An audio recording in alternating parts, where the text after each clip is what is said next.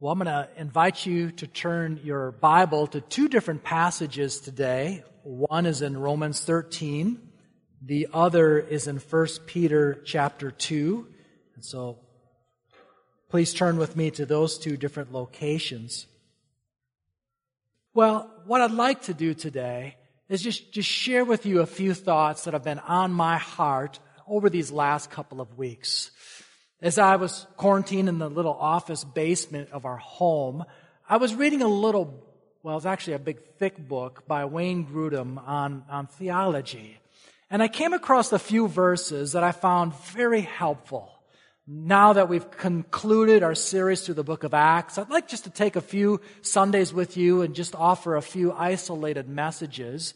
And being that we're approaching an election, it seems appropriate for us to consider God and the government. So I want us to take a look at a topical message today of what the Bible says about the government.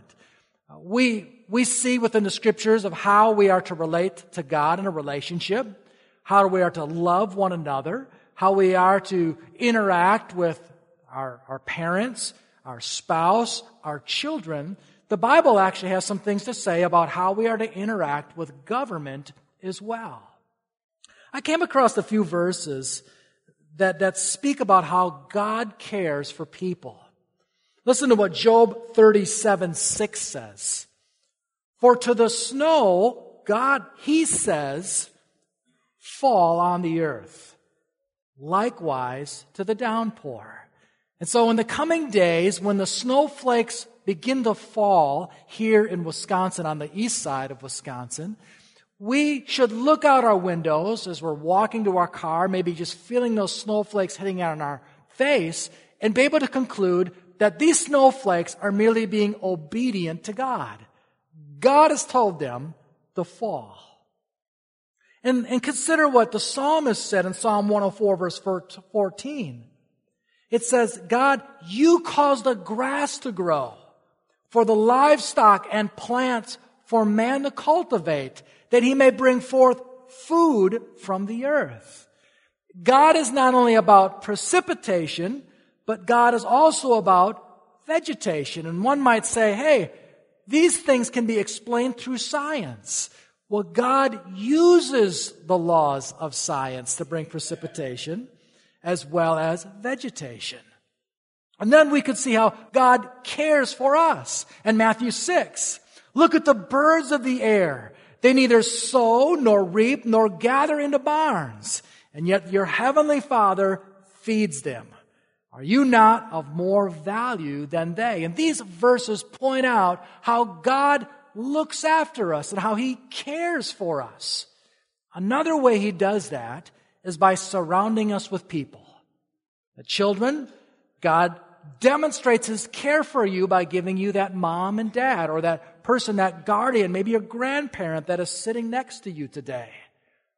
And another way he does that also is through government. God demonstrates his care for us by giving us government. Well, let's look at a few verses here in Romans chapter 13, and then I'll have you look at 1 Peter 2.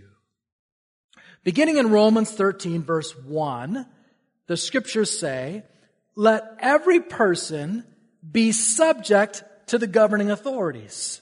For there is no authority except from God, and those that exist have been instituted by God. Therefore, whoever resists the authorities resists what God has appointed, and those who resist will incur judgment. For rulers are not a terror to good conduct, but to bad. Would you have no fear of the one who is in authority? Then do what is good, and you receive his, his approval, for he is God's servant for your good. But if you do wrong, be afraid, for he does not bear the sword in vain, for he is the servant of God, an avenger who carries out God's wrath on the wrongdoer. We see in these four verses that it is God who has given us authority. God who has given us a government. And we see here in verse 2 that to resist the government is to resist God. And we see also in verses 3 and 4 that the government is designed to punish evil and to promote good. Now, if we just go over to 1 Peter chapter 2, we will see a few other verses that convey the same thing.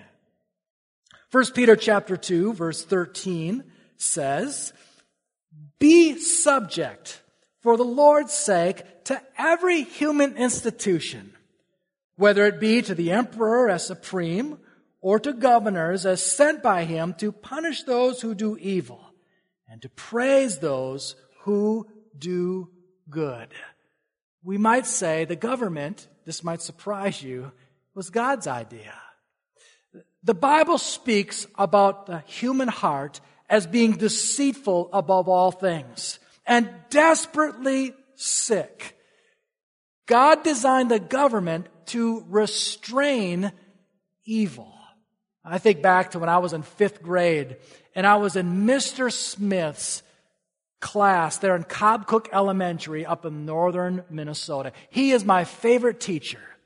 And I can remember when Mr. Smith would step out of the classroom, those 20, 25 students within that classroom would quickly ensue chaos. He might go down to the office, but that led to us throwing a football across from one side of the room to the other. It meant that we could start shooting spit wads. It meant that we could start having conversations that we would normally never have. And then we might even get out a stick of gum and start chewing it. But the moment Mr. Smith came back into that classroom, a holy hush came over it. And why was that? As even as little children, we understood authority. And that that teacher was designed to punish evil and to promote good. Now, a thoughtful hearer this morning would say, okay, that's God's design for the government to promote good and, and to punish evil. Well, it would look as if our government has overflowed those banks. We have things like a Department of Education, a Department of Agriculture. We have a, a government that's involved in retirement and, and health insurance and even mailing packages from one place to the other. But I would say that God's original design was to promote good and to punish evil. Now, there is a limitation to government. Government can punish evil, but it cannot address evil in the individual heart. So let me give you a third statement, and that is if you're following along in your outline, since government is comprised of sinful people, they inevitably fall short of God's design. Romans chapter 13 was written by Paul.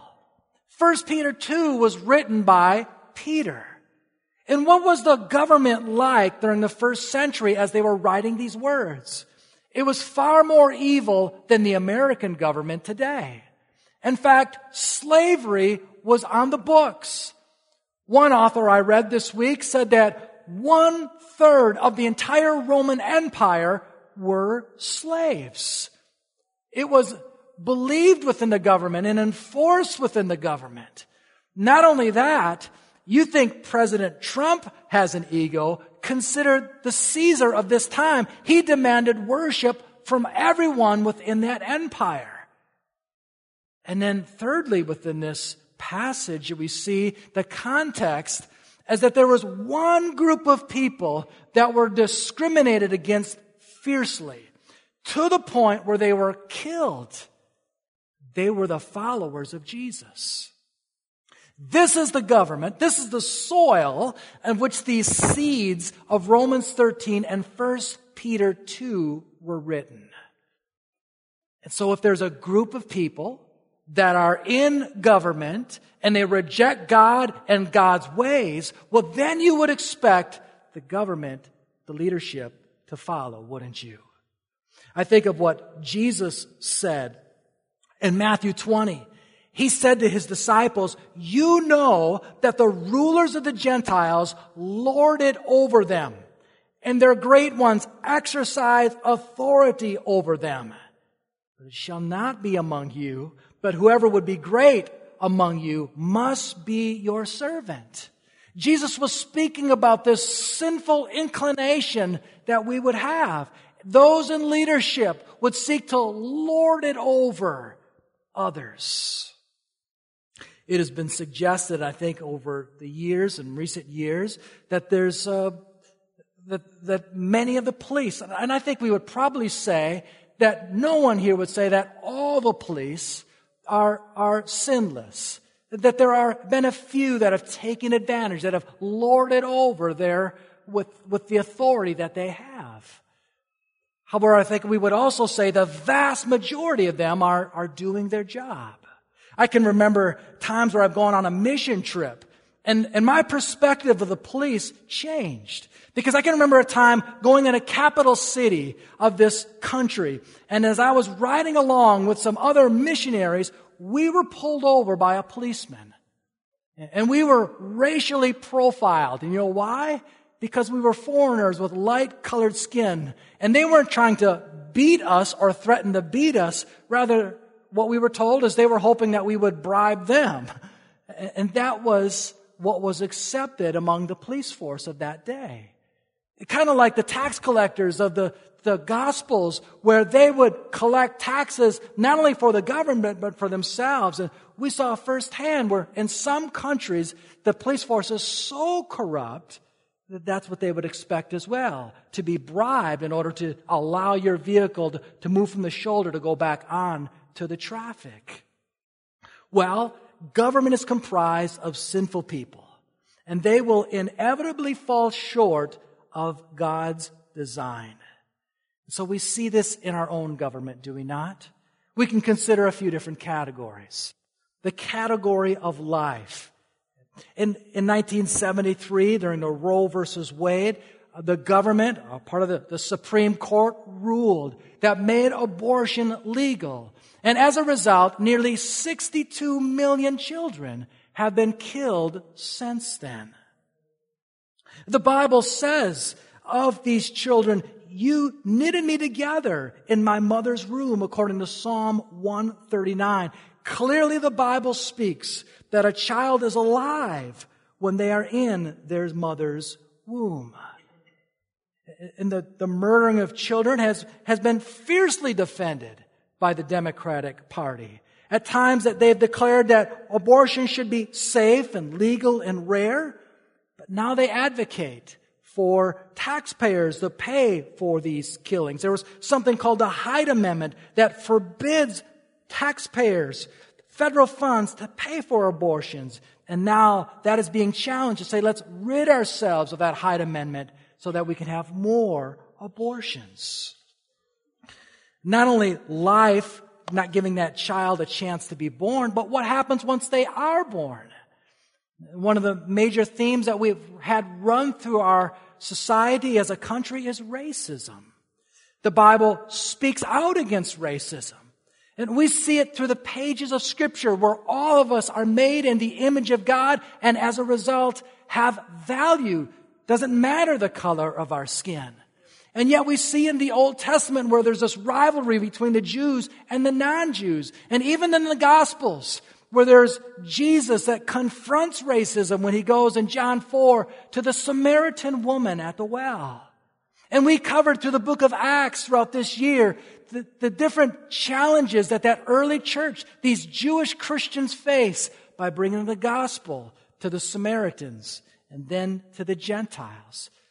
Racism is a sin, the Bible says, and it can only be eradicated through repentance and faith and receiving the grace of God and the power of God to change, to confess that sin, and then to seek reconciliation with other people.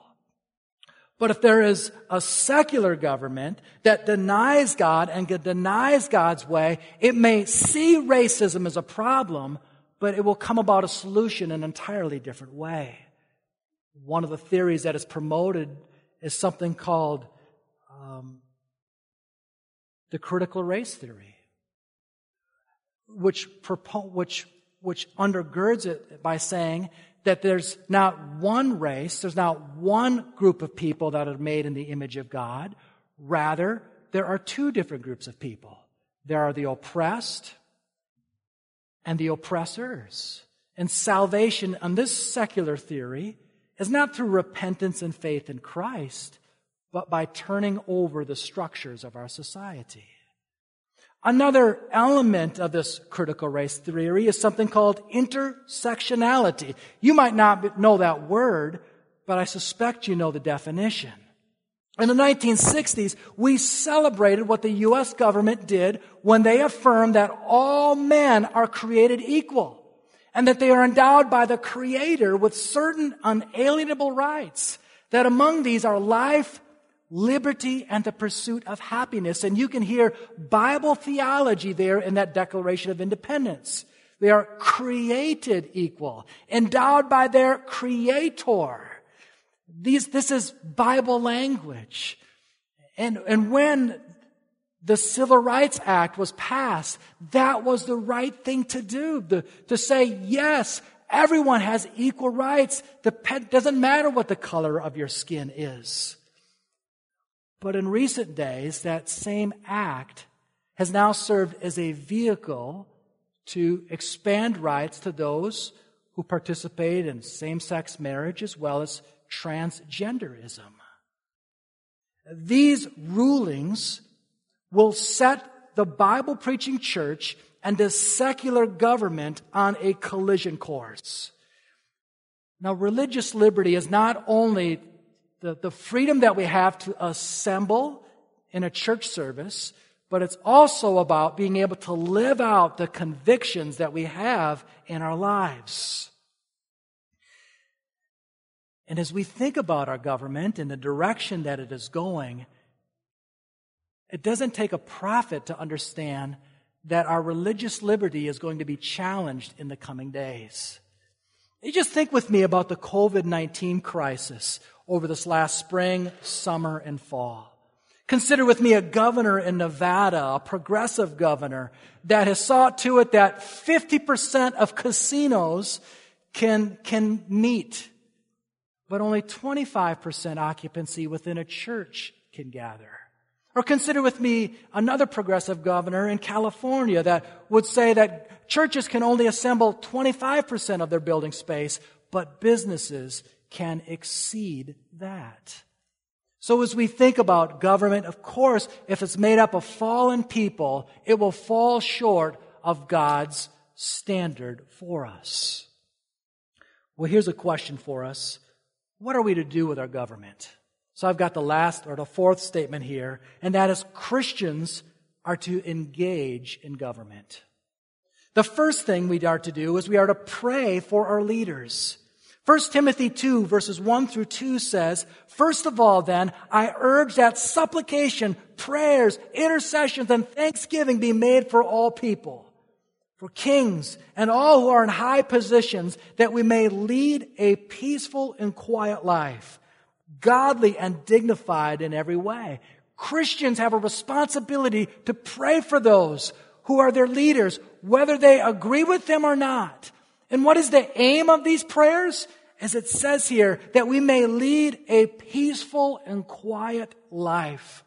If you have been touched by the grace of God, if you are impacted by the gospel of Christ, then you are motivated to see this gospel be carried out through our country. So you want a government that will allow that to take place. Think of the book of Acts. What was it that allowed that gospel to spread? Historians will point to something called Pax Romana. All that means is Roman peace.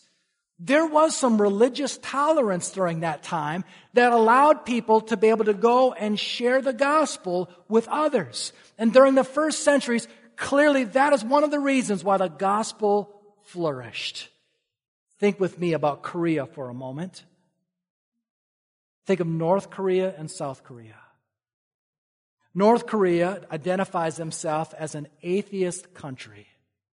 I don't know that we would call South Korea a Christian country, but over the last 100, 120 years, the gospel, Christianity has flourished in South Korea.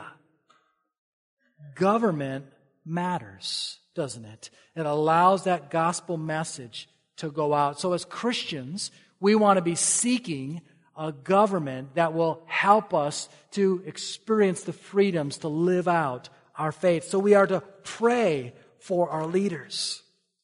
A second thing is, and that's probably what's prompting this message at the time of year, is we vote. And when we vote, we are declaring this is how I believe God would have me vote. Let me look at these issues. Let me look at these candidates. Let me look at these platforms. And let me, with an open Bible, compare their views with the Bible's views and then vote accordingly. Now, I don't know President Donald Trump personally, nor do I know Vice President Joe Biden personally. I suspect that each of them would identify themselves as Christians. And I don't know them well enough. I don't know their heart well enough to say I agree with them. But one political scientist examined votes that each party makes. And they found that 89% of the times that a Republican will vote, they are voting in alignment with their platform. And 79% of all the times that a Democrat will vote, they're voting in alignment with their platform. It would be wise for us then, with an open Bible, to look at the different platforms that are represented there. When you consider the last four years of President Donald Trump, look at his record.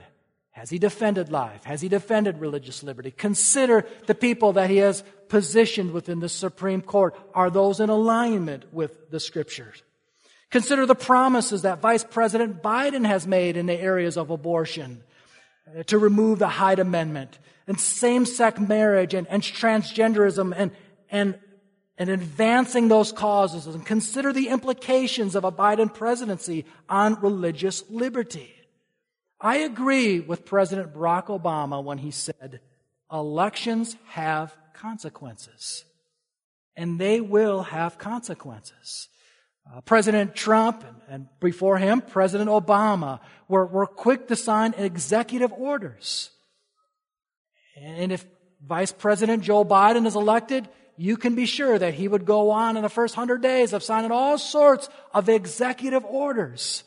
And what would those executive orders be in alignment with? But the platform of his very party. So when I say vote, I say we need to be informed. What does the Bible say and what do these platforms represent? But I, I mean two other things too though. As Christians, our hope is not having a political party establish a utopia here at this time. That utopia is coming, but it will not be ushered in by a political party or a presidential candidate. It will only be ushered in when the eternal president returns. And so as we consider voting, we have to vote with our eyes looking to the heavens awaiting Jesus' return. Even Jesus himself said, my kingdom is not of this world. If my kingdom were of this world, my servants would have been fighting that I might not be delivered over to the Jews.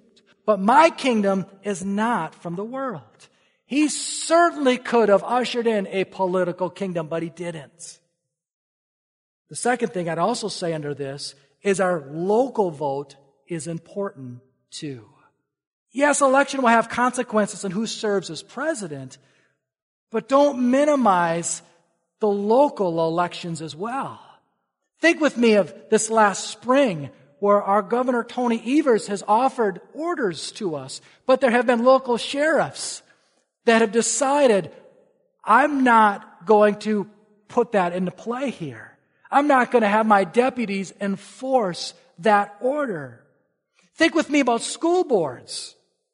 Who you elect to the school board is a big deal on the sort of education that our students in our community get. And in 2020, who you elect for your school board may actually determine if your children are in school or online. A third thing is we're to speak truth to our leaders. There are times in the Old Testament where God has raised up someone like Joseph it's an amazing thought. Here's a God-fearing man that serves as the vice president to a pagan king there in Egypt. Or Daniel, who served as an advisor to a Babylonian king. Or Nehemiah, a cupbearer to a pagan king. Or Esther and Mordecai, people who revered God and served in government. There were people like William Wilberforce, who was born again and used his influence to abolish slavery. There are other times in the scriptures where God has raised up people to speak truth to governing officials. You remember Moses? Where he would say to Pharaoh, this is a worship issue. God's people need to be out and be able to worship. And you remember the Old Testament prophets that would preach to these pagan kings, telling them to repent, and how John the Baptist confronted Herod's adulterous lifestyle and Paul, how he preached to governors and kings. Now, in these cases, most of them, the people did not heed God's word. Nonetheless, God allowed them to know the truth clearly. And in America, we can do this. We get a chance to contact our city councilman, our state representative, even, even the president. We can contact and in a winsome, respectful, loving way, share what God's word says about a particular topic. And then finally, what is our responsibility to the government? It is to obey. It says in Romans 13, 1, let every person be subject to the governing authorities. 1 Peter 2, 17 says, honor everyone, love the brotherhood, fear God, honor the emperor. Titus 3 1 says, remind them to be submissive to rulers and authorities, to be obedient, to be ready for every good work. Jesus said, render to Caesar the things that are Caesar's, and to God the things that are God's. Are there exceptions to this? Of course there are. Peter said, uh, we must obey God rather than man in Acts 5 verse 29. Yet if a law, if an order does not violate our conscience, then we are responsible to obey it. And the Bible would say, I think here in Romans 13, 2, that to resist authorities is to resist God. So what are those laws? The, if they don't violate our conscience, we are responsible to obey them. And I think one of those big sticky ones for us this year has just been wearing masks. Wearing masks when we go to the store, I don't think we have much trouble with that. Mask when we go to a restaurant, we don't have much trouble with that. But, but wearing mask in church, now that's a, we, we struggle with that. And, and earlier this month, to, to, try to take that out of the political arena, 250 doctors within our Green Bay community said, please, Sanitation, wash your hands, social distancing, mask. Would you, would you please do that? So we are responsible to obey our governor, our governor on this. then finally, Jesus is the only ruler who can address the evil in our hearts. We began today by speaking about how God cares for us. Yes, He cares for us and providing for us. Yes, He cares for us by providing a family for us. But God's ultimate care for our souls is demonstrated in allowing us to address the wickedness within our own heart. That He sent Jesus to die on the cross for us. That if we would repent, if we would cry out and place our faith in what Jesus has done for us, we could be forgiven and be declared righteous. Listen to what Philippians 2 says. God has highly exalted him and bestowed on him the name that is above every name. At the name of Jesus, every knee should bow in heaven on earth and under the earth, and every tongue confess that Jesus Christ is Lord to the glory of God the Father. We need a shepherd. We need a ruler, a perfect ruler. And there's only one of those, and it is Christ. And I just invite you to a relationship with Him. And maybe you have a relationship with Him. And, and how is He directing your life? How is He shepherding your life? Are you giving Him rule? Well, as we consider this passages this morning, as we consider this message today, let us not forget His desire to be president of your life. And would you allow him to do that? Would you surrender to him? As, as Ms. Vanna comes and plays, let me lead us in a prayer. Father, as we think about this topic of government, it, it reveals to us how we are born with hearts that stray, that are wicked that don't naturally obey you. So you've, you've provided a structure for us in a way that would restrain this sin, restrain this evil. Now, one of the ways is just to go on life like that, but you've provided an ultimate way to deal with that evil heart by sending the eternal ruler, Jesus himself. And Lord, we thank you for him. And so I pray for each person in our room today have, if they haven't trusted you, it says, I want you to rule my life. I confess the sin in my life. I want to walk with you.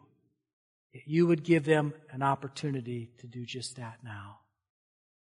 And friends, if you're here today, you've never trusted Christ, you could follow along and pray something like this Lord, I see my own heart and it strays from obeying you. It strays from what you want me to do. I struggle. I want to rule my own life. Would you please forgive me? Today, I want you to rule my life. And what you say, I want to go. May I have your strength to do that. Help me to walk in obedience with that and help me to follow you all the days of my life and into eternity. In Jesus' name, amen.